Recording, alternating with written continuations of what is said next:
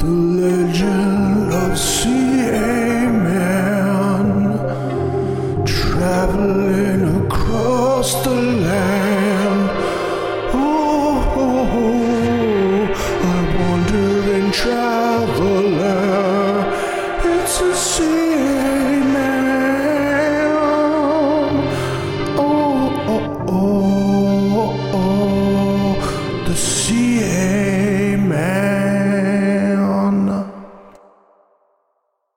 Without drugs in my system to keep me down, my adrenaline kept me going until I realized we were flying through the woods with no idea where we were headed.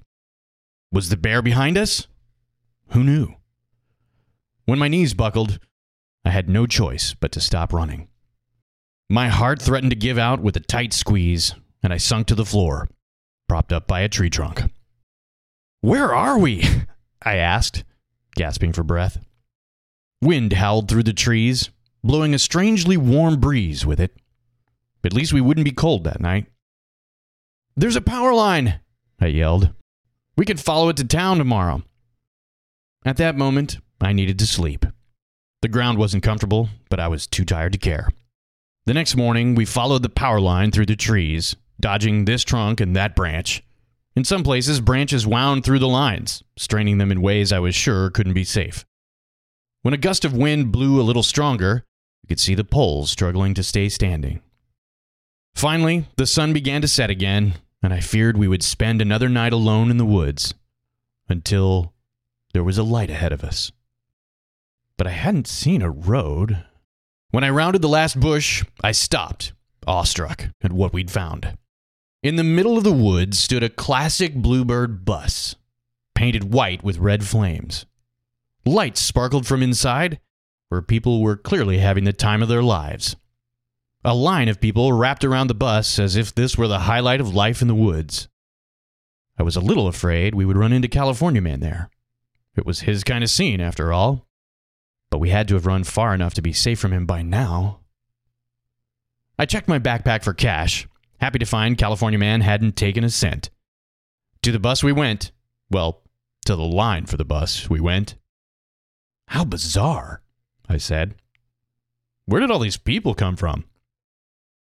Inside, open flooring, with marks where bus benches used to live, led to a rustic looking bar, backed by a stout ginger man with a slightly diminishing hairline and a thick beard.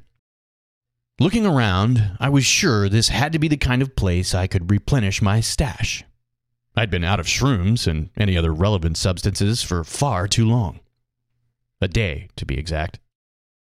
When I reached the front of the line, I asked the bartender for a beer and, after looking side to side, a plug. He raised his eyebrows at me and asked where I was from. Because I certainly wasn't from here, I gulped, somehow thinking I'd randomly stumbled onto an extension of the Bible Belt buried in the California mountains. Then he smiled, and I realized he was just messing with me. Next, the bartender took a step and disappeared behind the bar as if he'd sunken into some invisible trap door. When he came around the end, I gasped. All five feet of him barely reached above the countertop. It was like I was staring down at a leprechaun, and in fact, if I had been tripping still, I would have been convinced I'd stumbled upon some sort of bus hiding a pot of gold at the end of a rainbow. Drew, as his name turned out to be, led me to an especially brightly lit corner where a woman sat in a white dress that I could have sworn was a wedding gown. She was surrounded by a colorful assortment of Holland Lop bunnies. Their ears flopped around as they hopped on their leashes around her. She had every color of bunny, except for white. This is the white rabbit, Drew explained. Her tiara sparkled.